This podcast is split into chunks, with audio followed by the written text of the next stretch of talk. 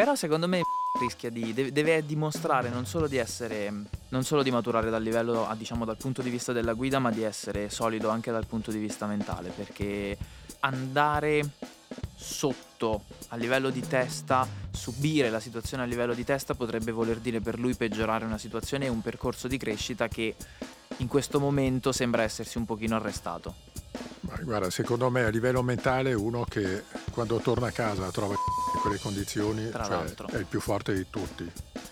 Uno che riesce a correre, ad essere sereno, a sorridere, ad avere quella serenità di fondo che io gli vedo ogni volta che per sbaglio lo incrocio, tanto il cappello. Poi c'è la realtà delle corse, la realtà delle corse che è quella di un pilota che fa fatica ogni volta che approccia qualcosa di nuovo, ci mette un po' di tempo a maturare, poi però va forte, perché non è uno che va piano, no? Capo, mi dica lei. Dove potete andare? Benvenuti a Terruzzi racconta la Formula 1, a ruota libera. Un progetto di Red Bull con Giorgio Terruzzi. Un podcast a più voci che prende spunto dall'attualità del mondiale per correre su e giù lungo la storia del motorsport. Tra analisi dei gran premi, ricordi di pista e aneddoti di una grande avventura umana, tecnologica e sportiva. Al microfono, insieme a Giorgio Terruzzi, ci sono Pino Allievi e Stefano Nicoli. Buon ascolto.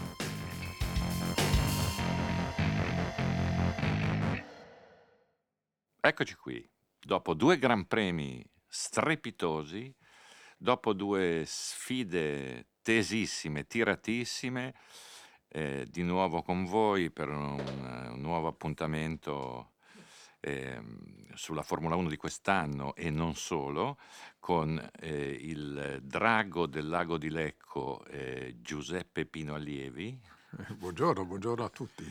E con l'Adrian Newey dell'Abruzzo aquilano, Stefano Nicoli. Ben ritrovati. Allora, sono molti temi dopo due corse, le prime. Ne butto lì qualcuno. Intanto è straordinario, secondo me, l'amore che circonda la Ferrari, sopito per un po' di anni, per molti anni, e rinato immediatamente con un entusiasmo popolare fortissimo.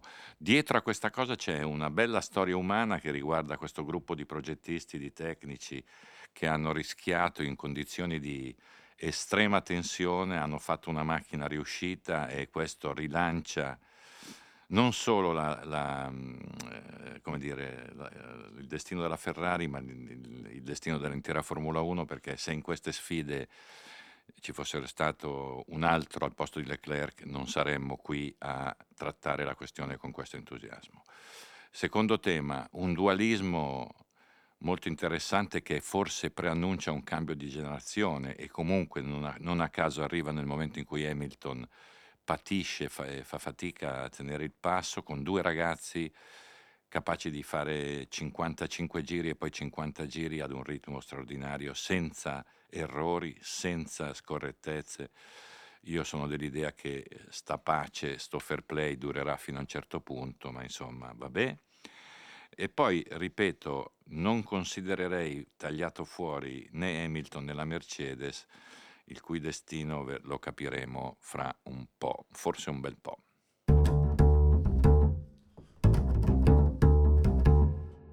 Mi hanno fatto paura le parole di Hamilton quando ha detto il ritorno alla competitività sarà una lunga strada, abbiamo una lunga strada per recuperare, il che mi fa pensare che il mondiale a questo punto lui lo vede aperto solamente a Leclerc e Verstappen, o comunque alle altre due squadre di vertice. Certo, se Red Bull e Ferrari continuano a viaggiare così, non ci sarà più tempo per i recuperi, anche se Hamilton, tutto sommato, è terzo nel mondiale.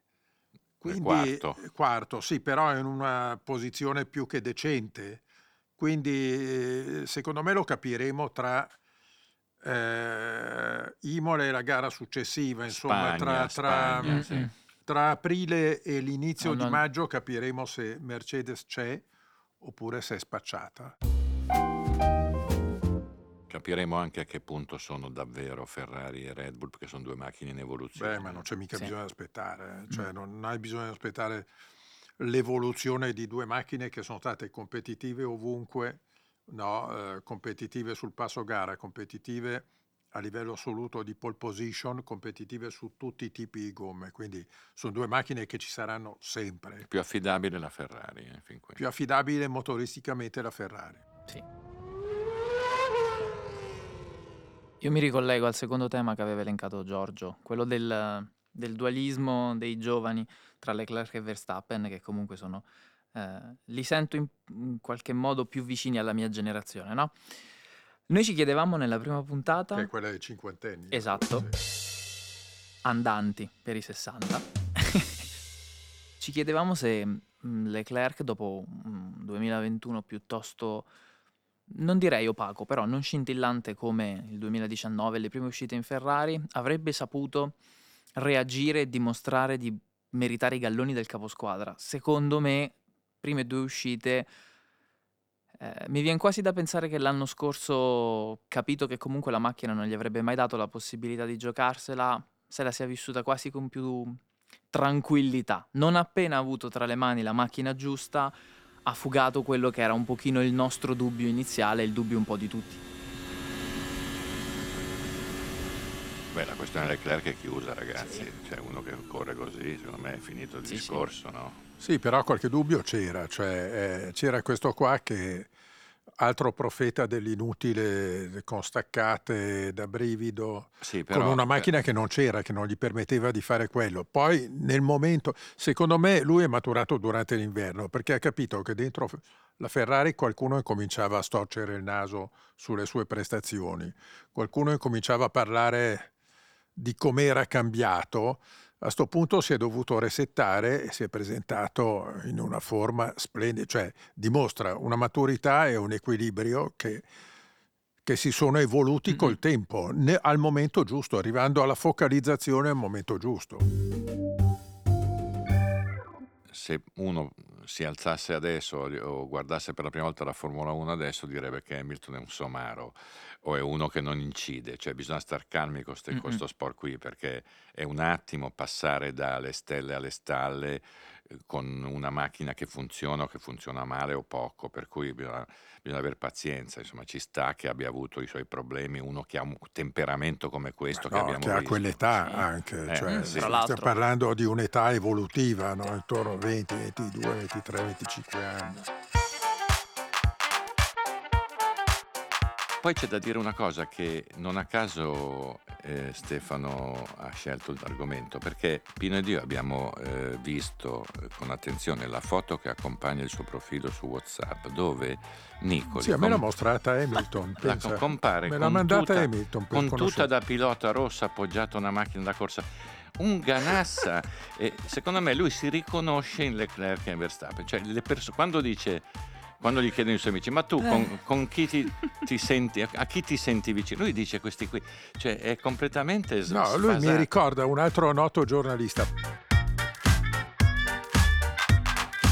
che una volta intervistando Schumacher su una questione di messa a punto gli disse: scusa, parliamoci da pilota a pilota, perché settimana prima ha fatto una gara con la Maserati a Monza arrivando a 15 giri quando la gara era solo di due. Da pilota a pilota, ecco, fa così, c'ha la tuta rossa, una roba brutta, e la pubblica la foto, come dire, a uno che si rivolge a lui, sono io. Infatti Hamilton mi ha detto: ma è quello che io battevo in Formula 3 quando correvo in Inghilterra? Gli ho detto: probabilmente sì. No, non mi ha mai battuto, si confonde con qualcun altro, non è ero io quello sconfitto.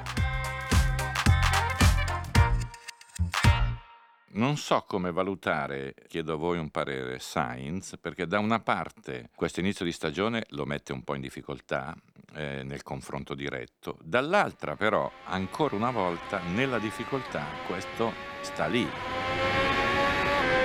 perché ha fatto 2 podi su 2, è secondo nel mondiale, non si perde d'animo e non perde di vista i propri obiettivi anche nella difficoltà. Sì, è vero. A me di di Sainz fanno paura le parole a fine gara, cioè quando dice che ancora deve capire la macchina, però è sulla buona strada. Ma come? Cavolo, hai fatto i test a Barcellona, i test in Bahrain, il Gran Premio in Bahrain, qualche settimana di prove in galleria al simulatore. Hai fatto il Gran Premio d'Arabia Saudita con le prove, devi ancora capire. Beh, però è altalenante, certi giri fa dei numeri straordinari. Certi giri ha fatto quel tempo nella Q2 che sì, da brivido. Poi, sai, la verità è che lui capisce che l'interesse del team sta girando da un'altra parte, quindi queste cose le avvertono, sono di puro sangue. Certo, deve darsi una sveglia, lui deve, se ce la fa, perché notavo una cosa, se guardi i tempi sul giro in gara, tra lui e Leclerc ci sono 3 decimi, tra Verstappen e Perez ci sono 3 decimi. Bene o male è questa la scala dei valori delle prime tra due Verstappen squadre. E Perez in forma come raramente l'abbiamo visto, perché ha fatto quel giro lì che se lo ricorda fino a quando vive in prova, in qualifica. E poi è stato un po' rognato. A questo proposito tiro lì un altro tema, cioè ancora episodi, piccoli episodi decisivi, disattenzioni della direzione gara. Cioè, se ci fosse stato Masi in cabina di regia ieri l'avrebbero lasciato frustato nel deserto 1 ora e mezza.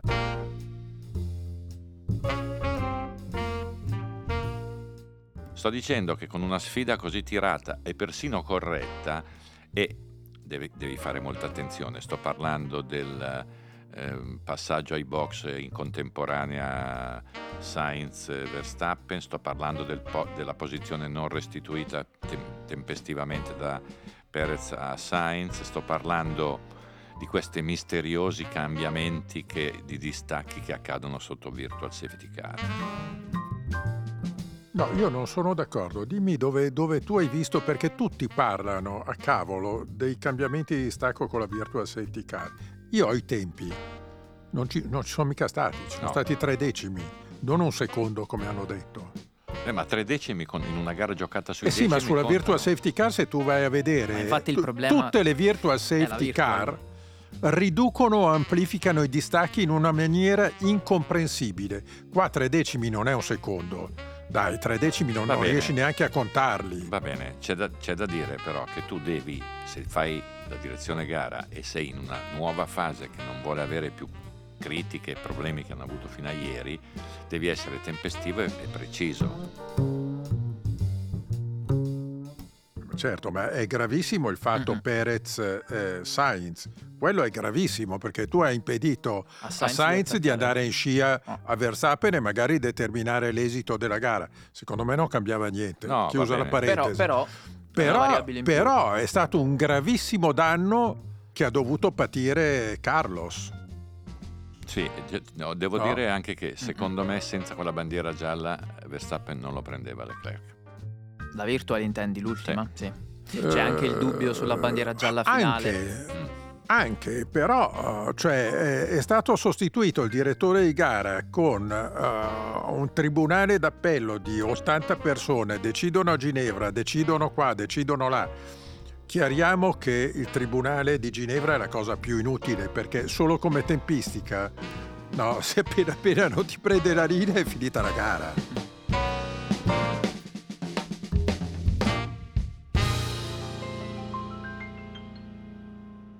Il tribunale doveva esserci nella stanza accanto, nella stessa stanza. Hanno cannato clamorosamente.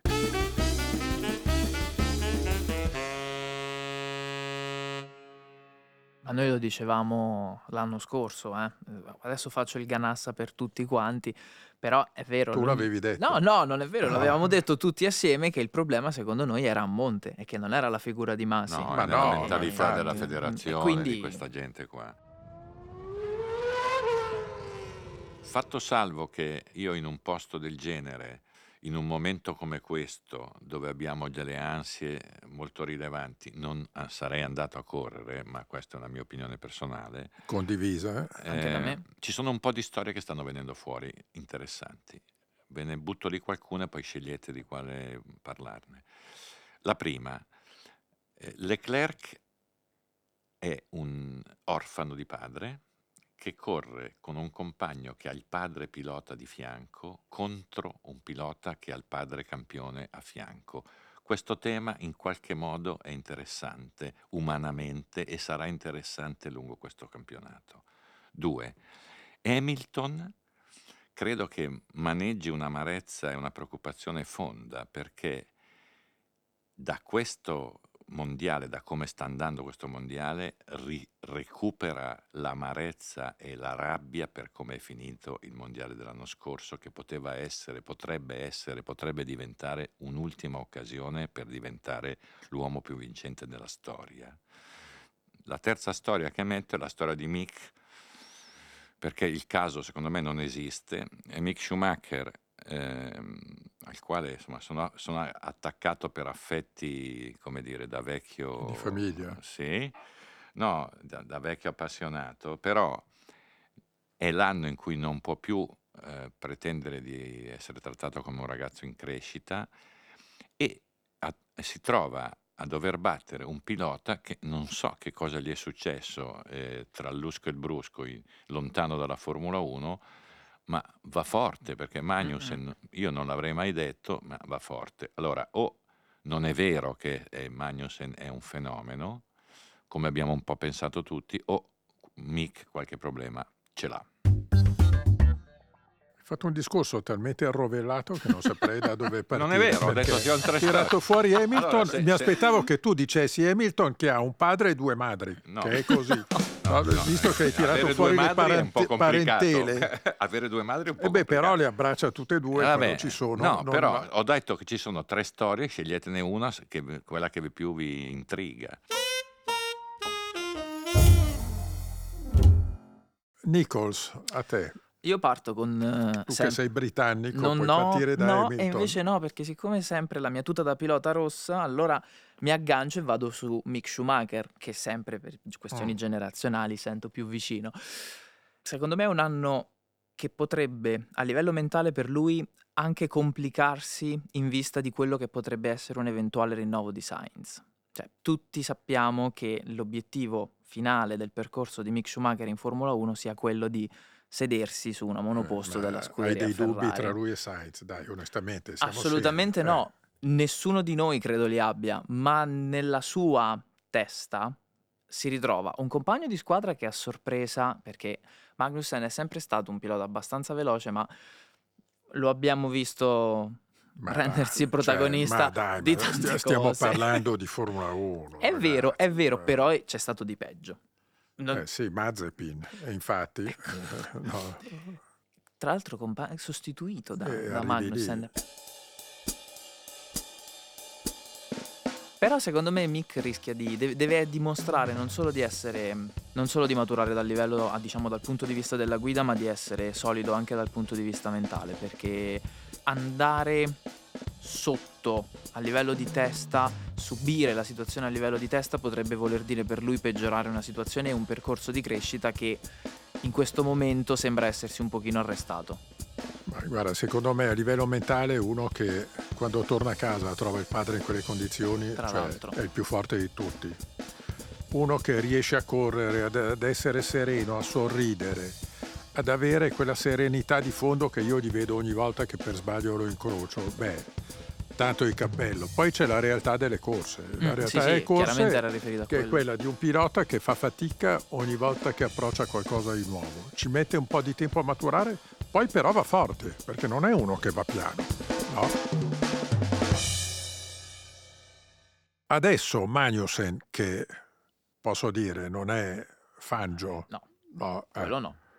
Arriva dal nulla, anche perché si è creato il nulla. Quando era in McLaren l'hanno mandato via, in tutte le squadre dove è andato ha piantato grane, non è mai stato... Magnussen. Non voglio far commenti. Però è sempre stato uno col piede pesante, dotato di una buona esperienza. lui, Mick, deve solo stare tranquillo, no? Deve solo correre rilassato, e mi auguro che Gunther Steiner, che ha un carattere forte, riesca a tenerlo sereno, perché lui ha solo bisogno di tranquillità e maturare piano piano. Se poi qualcuno gli ha fatto credere che potrebbe andare in Ferrari, beh, è stato un errore criminale. No, no, beh, non andava fatto. Non è che gli ha fatto credere. No, non si fa una cosa del genere. Lui è lì, l'hanno messo lì perché si chiama Schumacher. Va bene, però ma tutti, lì. Anch'io sogno di andare al New York Times, sì, no, o a New York. Sì, ma tu hai un'età che non ti beccano più. No. Lui invece potrebbe anche farcela. Dipende. Ma, no, non dovevi porgli un traguardo così grande, doveva essere conseguenziale. No? E invece lui oggi incomincia a sentire quel peso lì, secondo me, capisce che qualcosa gli sta sfuggendo. Secondo me ha tutto il tempo per riabilitarsi. Ripeto, è uno che guida bene, però è uno che ha troppi incidenti. L'anno scorso è stato quello che ne ha avuti di più.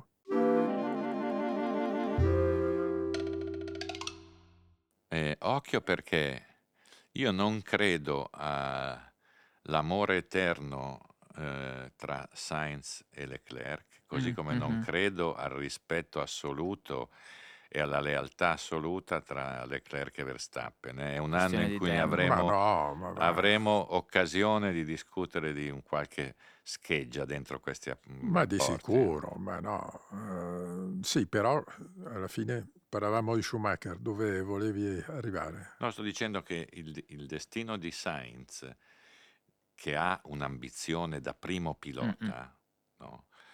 Beh, non è detto che alla fine di quest'anno sia, come dire, coerente alla posizione che ha dentro una squadra, perché se la sfida è questa e Leclerc fra 3-4 gare ha 30-20 punti più di Sainz, la questione è finita. Sì, lui fa il secondo pilota. Deve correre per l'altro. Ecco, no. Quindi questa cosa significa un ridimensionamento. Noi veniamo da un anno in cui Sainz ha battuto Leclerc e tutti abbiamo detto: occhio, perché questo è pronto, perché questo qui ha il mercato di fronte aperto su molti fronti, è in una posizione di forza nel rapporto con la Ferrari. Insomma, sono tutte cose che sono state dette. Secondo te non firma per questo? No, firma, probabilmente firmerà a giorni, ma sto dicendo, un conto è avere una prospettiva aperta, un conto è avere una prospettiva, non dico chiusa, ma compromessa da un compagno che in qualche modo acquisisce in pista i gradi di capitano. Sì, però è meglio fare secondo alla Ferrari o il primo alla Sauber?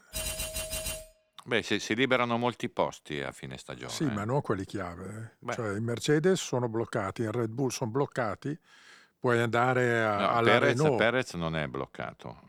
Perez può... Beh, dopo la pole position, dai, se lo tengono. Beh, vedremo. È uno che non rompe le scatole a Verstappen. Vedremo in un anno, perché quanti punti porta a casa Perez e quanti punti porta a casa Sainz in ambito... ma sono due che i punti li hanno sempre portati a casa. No, Perez non è mai stato troppo veloce, però sta pole position forse lo prima in carriera. Ma non basta una pole position. No, infatti. Non lo so, io non mi vedo Sainz di ritorno in Red Bull. No, poi a occhio tutto dipenderà, ma qui adesso ci spiega bene nei dettagli Stefano, l'uomo l'Adrian Newey dell'Alto Abruzzo. Tutto dipenderà da come, diciamo, l'effetto suolo e l'aerodinamica di queste vetture verrà sviluppata da qui alla Spagna, diciamo, no? Cioè quali sono i meandri più segreti dei team. Conosci, solo lui e il suo amico catalano lo sanno. L'insider. Newey non lo sa, lo sa lui. Ma no, ma è che lui Binotto è un simulatore più avanzato di quello della Ferrari. Esatto, a casa, esatto. Cioè, ci illumini, dottor. Ma no, nella realtà dei fatti la mia disamina di oggi è per spiegare anche come sia stato possibile che in questa Jeddah dai curvoni velocissimi ci siano stati anche tanti duelli a centrogruppo, senza che nella realtà dei fatti ci fosse un allontanamento. Io torno indietro e vado alle Lotus degli anni '80.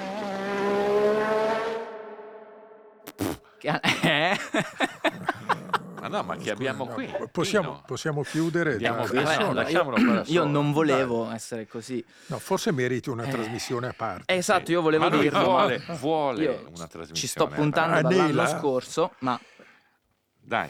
Vabbè, nel 2022 è stato reintrodotto questo effetto suolo. Cosa consiste questo effetto suolo? Le Formula 1 hanno abbandonato il fondo piatto degli ultimi anni ed è tornato un fondo scalinato. Nel fondo scalinato ci sono degli canali che vengono chiamati canali Venturi.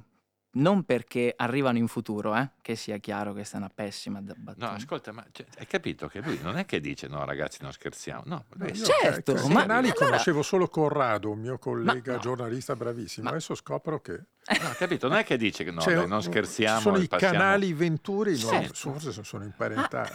Sì, porco Giuda. Ma io l'ho detto dall'anno scorso, voi pensate che io scherzi? No, dimmi, arriva alla... perché dai. Siamo ansiosi. Allora, che cosa è cambiato rispetto all'anno scorso?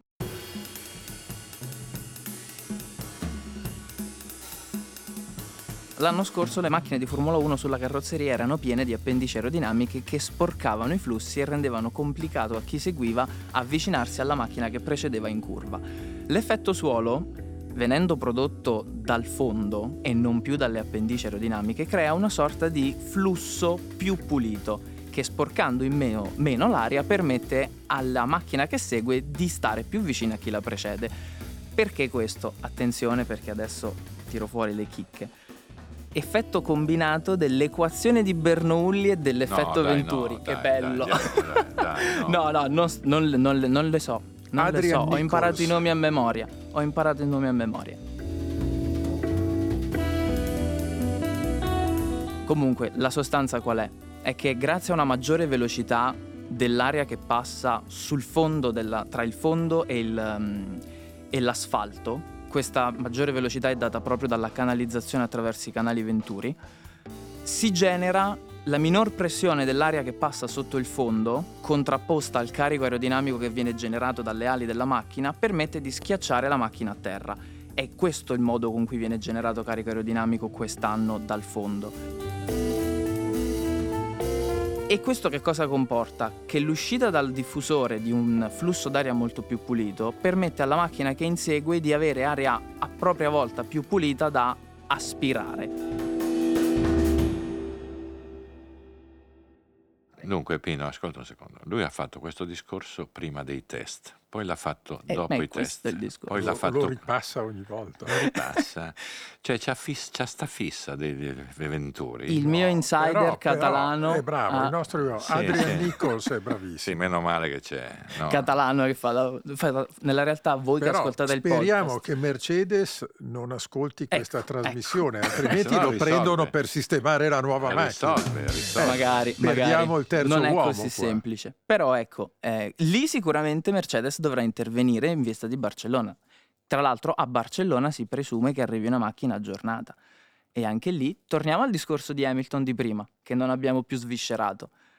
Hamilton che ritorna con l'impressione di aver perso l'ultima occasione nel 2021 di diventare il più vincente della storia a livello di titoli. Non ne abbiamo parlato. No, io avevi accennato e io voglio adesso voglio sentir Pino. No, ho fatto la disamina. Ma no, sai, Hamilton è uno competitivo ai livelli di Verstappen e Leclerc.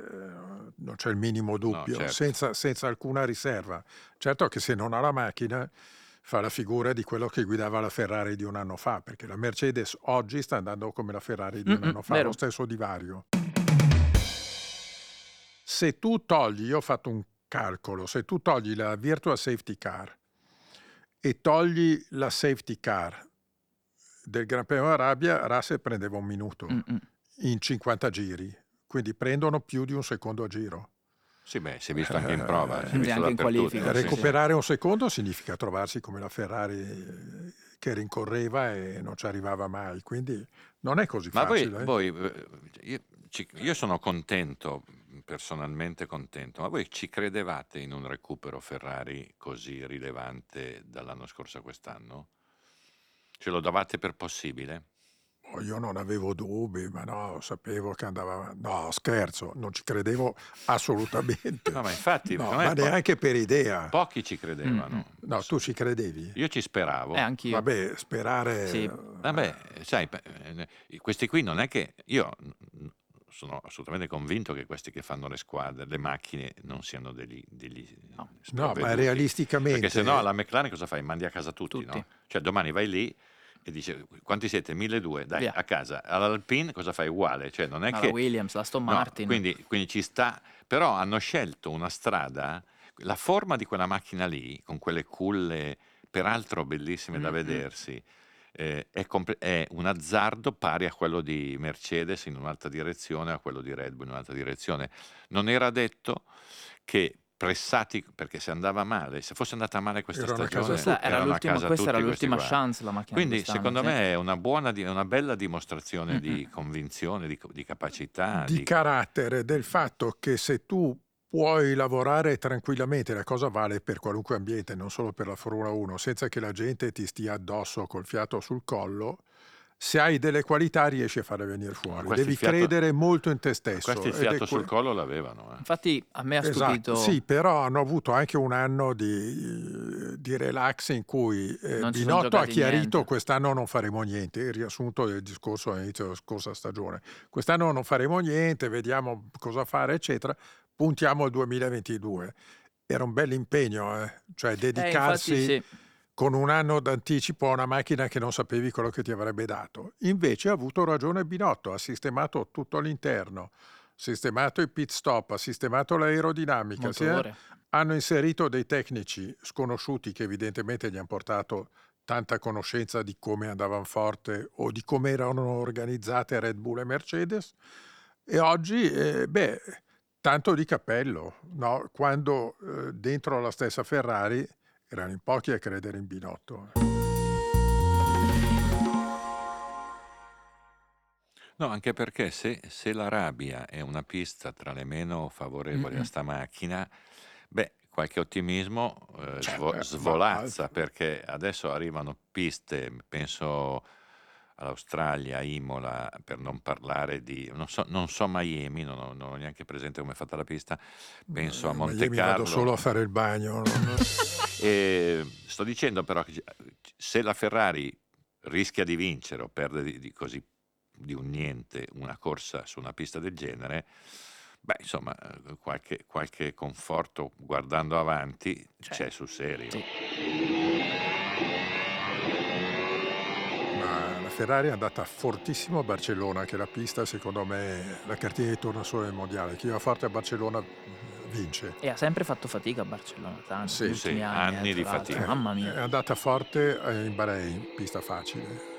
È andata forte qua dove è veloce, altra pista facile, però in condizioni diverse la Ferrari c'è sempre stata. Oltretutto nel tratto misto dell'Arabia la Ferrari volava. Sì, è vero, il primo settore non li prendevano. Appena volevano fare il tempo era lì che premevano e gli altri perdevano. Quindi adesso vai in Australia dove ci sono tante curve abbastanza lente da fare la differenza. Poi vai a Imola dove hai qualche altra curva che è tutta a tuo favore. Sì. No, quindi io li vedo molto, poi torni a Barcellona. Io vedo tutta una prima parte, non voglio fare previsioni a distanza, una prima parte molto favorevole alla Ferrari, però devo dire che mi fa anche paura il lavoro che sta facendo Adrian Newey alla Red Bull, perché sono lì, ha vinto per un dettaglio o una Virtual Safety Car o una messa a punto le gomme di un grado più calde o più fredde, è per questo che ha vinto Verstappen in Arabia, però la Red Bull c'è. C'è un tema però su questo argomento, io credo che la Ferrari abbia ancora un gradino di sviluppo del motore da buttare in pista oltre all'aerodinamica. Non riesco a capire se il passaggio dalla gestione diretta Honda alla gestione Red Bull dei motori qualche complicanza potrà o può avere. Prime due uscite non benissimo. Sì, però sono gli stessi, cioè lo stesso gruppo Honda ha cambiato la tuta. Sì, certo, insomma, quando tu non hai la casa madre alle spalle cambia tutto. No, con una raffica di guai sull'Alfa Tauri impressionante, perché l'Alfa Tauri è scomparsa in queste due gare. Tsunoda praticamente non ha disputato né le qualifiche né la gara, cioè si è fermato Q1 prima di scendere in pista e in gara uguale. Sì, il fatto che non abbiano spiegato cosa ha avuto ti dice tanto. Sì. Poi con una macchina mica male. Tra l'altro Gasly ha preso punti, anche in Bahrain Gasly era a punti e è andato flambe tutto, chissà. Chi è in alto mare, proprio alto mare, a parte la Williams che ha anche due piloti, insomma un pilota e mezzo, e l'Aston Martin. E la Renault? La Renault così così, ma insomma lontanissima da queste prestazioni. La Renault, e la McLaren, ragazzi. Sorpresa negativa secondo me la McLaren. Ha sbagliato macchina in maniera clamorosa e non so se hanno il tempo per recuperare. No, in più la Ferrari ha fatto 78 punti in due gare. Sono tanti. Sono veramente tanti. Sì. Perché Leclerc ha preso anche i due giri veloci sia in Bahrain sia in Arabia Saudita e quindi i punti sono stati tanti. Io la butto lì come provocazione. Ieri Hulkenberg davanti a Stroll. Vabbè, ma anche lì non è un record del mondo. No, per carità, vabbè, però il numero di chilometri percorsi da Hulkenberg rispetto a quelli percorsi da Stroll quest'anno... Nella vita! Sì. Tra l'altro pista che Hulkenberg non aveva mai visto, Stroll sì... Io non riuscivo a capacitarmi, al netto del testacoda finale, comunque troppo vicini, non lo so. Anche quella situazione allora, lì. Visto che facciamo del pettegolezzo spiccio, maligno, tempi su giro di Zhou e Bottas sono identici. Vogliamo discutere? No, spero che non lo sappia Bottas, perché nel momento in cui glielo dicono, secondo me, che peraltro ha una consolazione straordinaria Bottas, che svolazza davanti a Hamilton addirittura. Vero? Solo adesso, che è clamoroso vedere. Ha percorso più chilometri davanti a Hamilton adesso che negli ultimi anni. Sì, gli snodi del destino. Vuol dire che gli conveniva andare in Sauber 2 o 3 anni prima. Non credo, però... Comunque casi della vita, no? Cioè, ieri ancora una volta Ocon ha fatto 2 o 3 numeri che non ti spieghi per un pilota che ogni tanto perde la brocca. Ocon che ha compagno di squadra. Sì, che ha un contratto triennale con la Alpine, trattato neanche fosse Batman o Jim Clark. Ma parliamo, io ho qua il contagiri, i numeri hai cominciato a farli al quarto giro. No, e sono andati avanti ad alternarsi fino all'8º. Ma che senso ha? Perdendo tantissimo tempo da Russell, che li ha salutati e ha detto voi battagliate, voi litigate, vado via. Ma chi c'è al box della Alpine Renault, come diavolo si chiama? Ma non c'è mica anche Brivio, l'italiano. Ma Brivio non prende decisioni. Non ha il microfono. No, in quei momenti lì. No, ma non conta in quei momenti lì di muretto, di gestione. Ma insomma, a parte il fatto che dentro tutta questa storia c'è un possibile sipario che riguarda Alonso quest'anno, perché è un altro che con la macchina così non cosa fai con una macchina così? Continua ancora. Secondo te davvero pensava di andare a vincere il mondiale con la Renault? Beh, insomma, però magari sperava. No, però anche una vittoria di tappa che non sia proprio una botta di fortuna come quella di Ocon lo scorso anno, magari non dico il mondiale, però qualche appunto podio più costante, con più costanza, invece niente. Alonso al 10º giro aveva un distacco, era sesto a 24,8 secondi, una macchina che prende 2,5 secondi a giro, ma dove vai? No, niente. Potrebbe fare un altro campionato, potrebbe correre in Formula 2, non lo so, con la stessa macchina però. Sì, non c'è corsa. Anche tutte, come ogni anno, no, quelle scuderie che all'inizio del mondiale sembrano, soprattutto in Bahrain dove hanno fatto i test, sembrano messe benino, se non bene, non è vero. Poi alla fine della fiera prendono mezza pista, no? L'anno scorso, vi ricordate, Tsunoda, i test e in anche Bahrain la prima gara non vale. Il Bahrain, per certi versi, essendo proprio luogo di test, non vale più di tanto. Nell'arco di 4-5 gare vedi che le squadre che possono lottare per il mondiale sono 2, forse 3 quest'anno, gli altri proprio lontani. Tu fossi Alonso cosa faresti?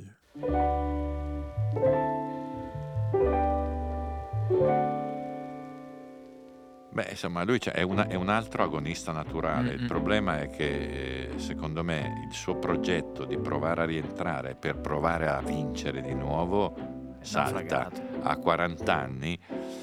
Insomma, non è che hai molte alternative, no? Dipende dalla testa che ha lui, se ha un piano C a questo punto, perché questo era già il piano B, oppure puoi anche continuare perché ti diverti e basta. Come ha continuato tanti anni Valentino, perché la vita sua è lì.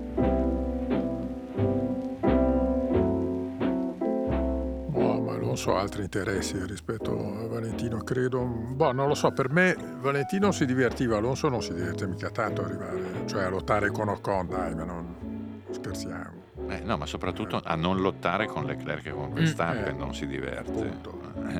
E questo è il punto. Sì, pur andando molto, ma molto, molto forte, perché Alonso ancora. Sì, continua ad andare bene, molto.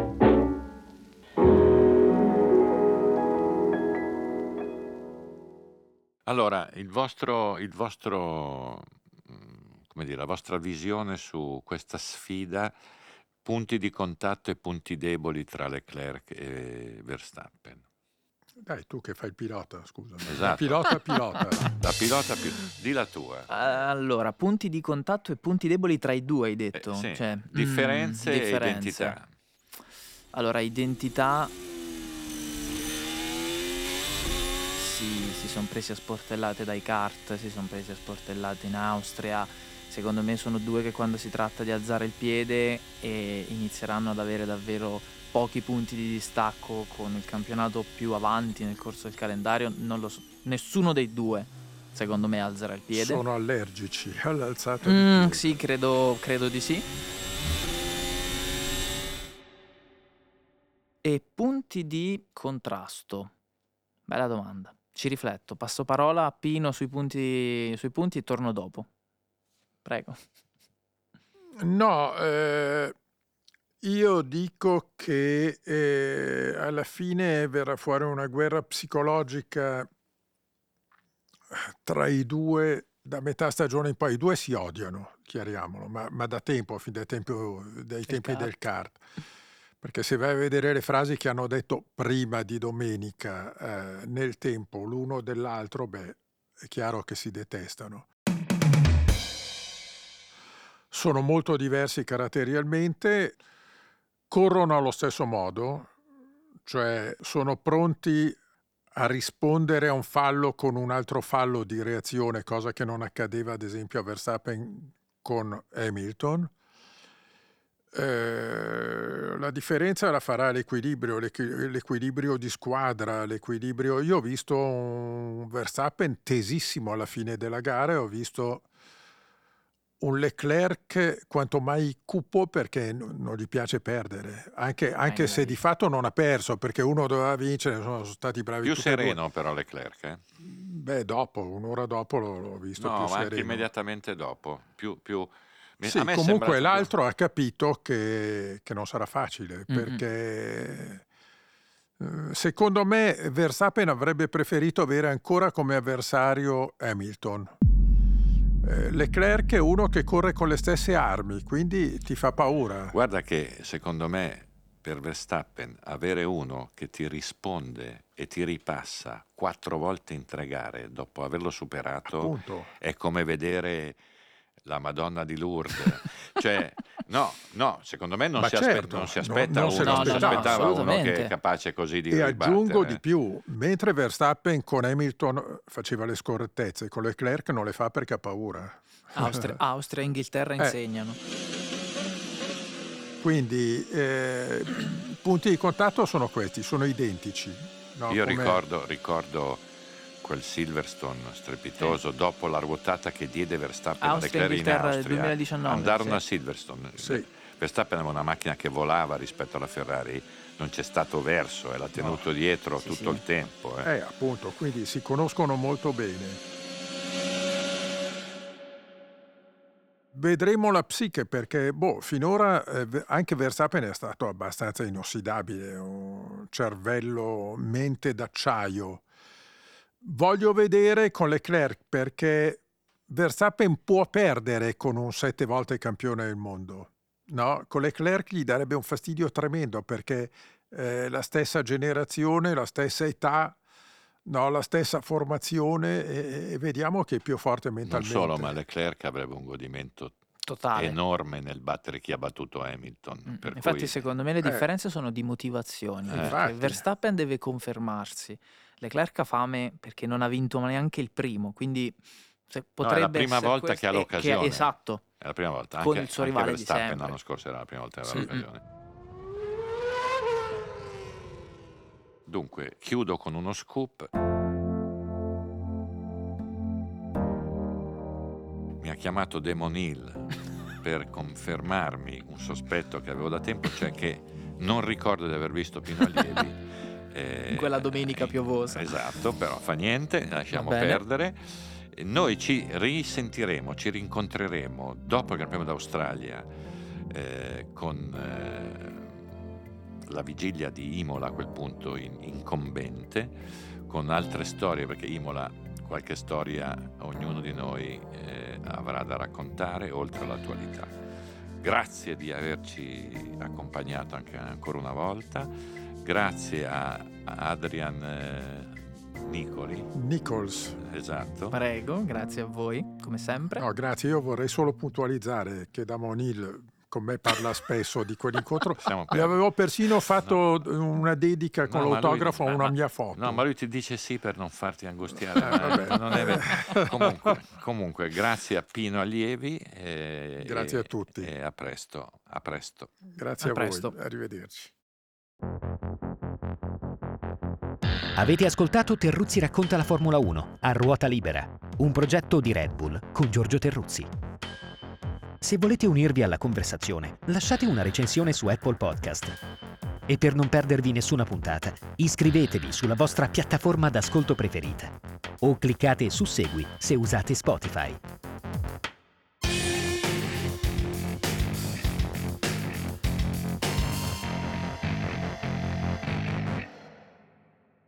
Cosa leggi, Pino? Io 1, 2, 3, 4, 7, 9, 22, pronto. Perfetto, Pino. 1, 2, 3, Bottas, Zhou. No, ma cazzo, però questo affare qua che si abbassa continuamente.